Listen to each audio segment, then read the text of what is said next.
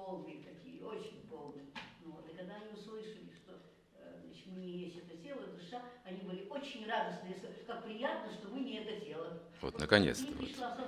Нормальный ответ есть. На киртане, когда мы начинаем вот так вот себя вести, как сумасшедшие, вот это и есть реализация своего «я». Понятно? Не замечаете этого? Может быть, вы не замечаете, может быть, уже заметили, что все наши продвижения, какие бы ни были, исходят из киртана. В любом направлении, которое вы выберете потом, что вы будете делать, учиться ли, или действовать, или служение какое-то делать, не знаю, управлять, что угодно, только будет зависеть от киртана. От осознания своего «я» на киртане.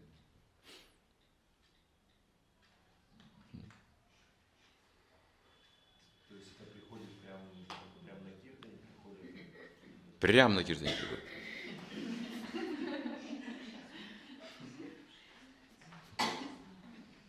Удивительно, правда? В любом месте можно киртан провести. Любое место становится чистым. Чистым от отождествления имеется. Да что оно еще чистое? От микробов? Караталы бьют, микробы дохнут. Вот как работает киртан. Что мы только не слышали. А почему киртан? Вот именно киртан. Джапа киртан. А почему Кришна, ты хочешь спросить?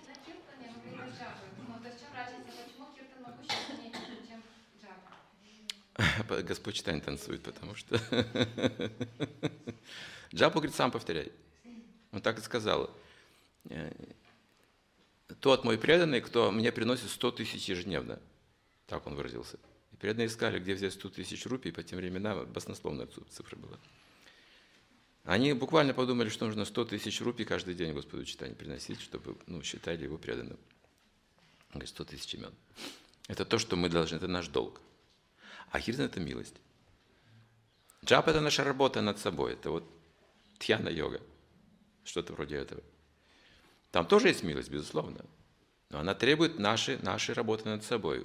Вот их усилий, которые очень ценны, очень необходимы нам развить вот эту решимость, вот эту внимательность, ответственность, скажем, уважение к святому имени, благоговение. И вот это мы развиваем сами. А киртан мы приглашаем Господа Читания. И он является, и мы осознаем свое «я». Вот и все.